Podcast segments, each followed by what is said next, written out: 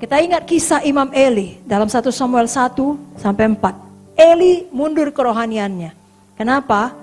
Pada waktu itu ada orang berdoa namanya Hana, berdoa dengan sungguh-sungguh, dikiranya mabuk. Biasanya kita suka menuduh orang yang kita sendiri selalu lakukan.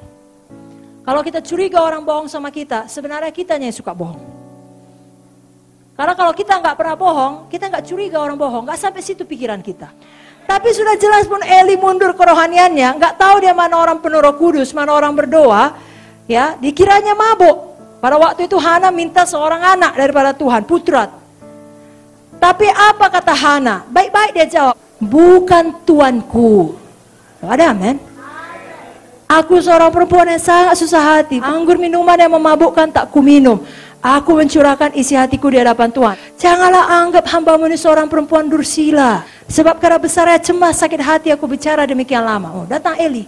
Perhatikan baik-baik. Ini udah ngomong gak beres. Lalu kemudian ngomong nubuatan. Begini kata Eli, pergilah dengan selamat dan Allah Israel akan memberikan kepadamu apa yang kau minta daripadanya. Saudara tahu setahun kemudian Samuel lahir. Tuhan menghormati jabatan Eli. Karena itu jangan perjanjian lama saudaraku. Bukan berarti dia menghormati Eli. Dan Hana pun melakukannya iman masuk ke dalam hati Hana, dia dengar apa kata Eli, Samuel pun lahir. Jadi di sini kita melihat penting kali kita mempunyai sikap hati yang benar terhadap pemimpin kita. Amin. Sekarang kita bicara dengan Saul. Saul suatu hari diperintahkan untuk menghabisi semua musuh-musuhnya termasuk ternak-ternaknya. Tapi Saul tidak lakukan. Lalu kedengaran sama Samuel. Samuel tanya, Suara apa ini Saul? Saul bela diri, tidak langsung mengakui kesalahannya.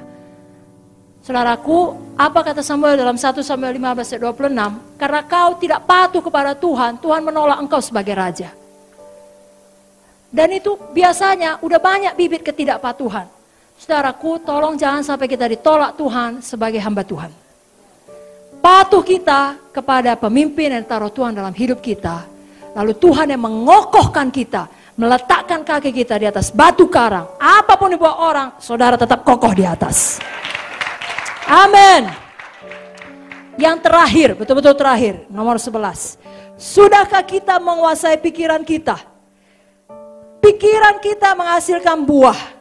Apa yang kita pikirkan, itulah yang kita kasih makan kepada sifat lama atau sifat baru, manusia lama atau manusia baru. Apa yang kita pikirkan akan menjadi perbuatan, akan menjadi karakter, dan itu akan menjadi tujuan hidup kita. Saudaraku, jangan punya pikiran yang selalu patah semangat, karena selalu berpikir apa yang dikatakan oleh setan, bukan apa kata Firman. Tuhan selalu mengasihi saudara. Sekali lagi, Tuhan sangat mengasihi saudara. Rancangannya baik bagi saudara, bagi keluarga saudara, bagi sidang saudara. Kapan datang keadaan tidak baik, katakan sama setan, tutup mulutmu. Semuanya ini akan membuatku lebih baik lagi. Amin saudara. Selalu miliki pikiran Tuhan. Pikiran Tuhan, Yeremia 29:11, rancangan damai sejahtera. Dosa selalu dimulai dalam pikiran kita.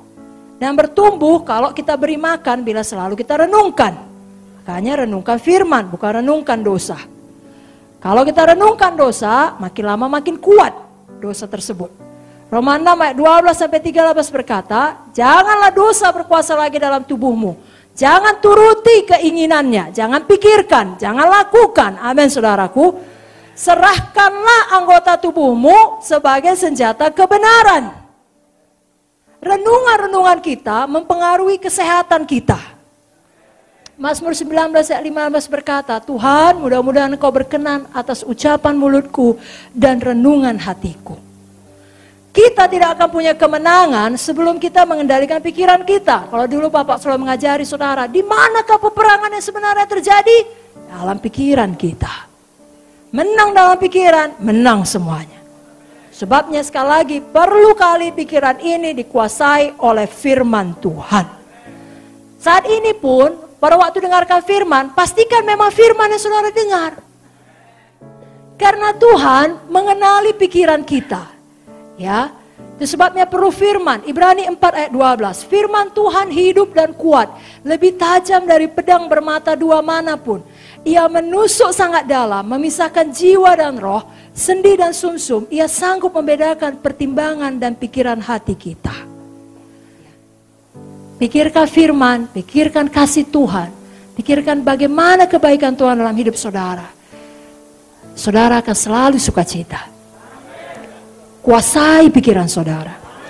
Kapan sudah mulai tidak baik, saudara dengar, kembali kepada Tuhan, kembali kepada firman. Filipi 2 ayat 5 mengatakan, Hendaklah kamu dalam hidupmu bersama menaruh pikiran dan perasaan yang terdapat juga dalam Kristus Yesus. Inilah dia Zoe. Apakah saudara diberkati?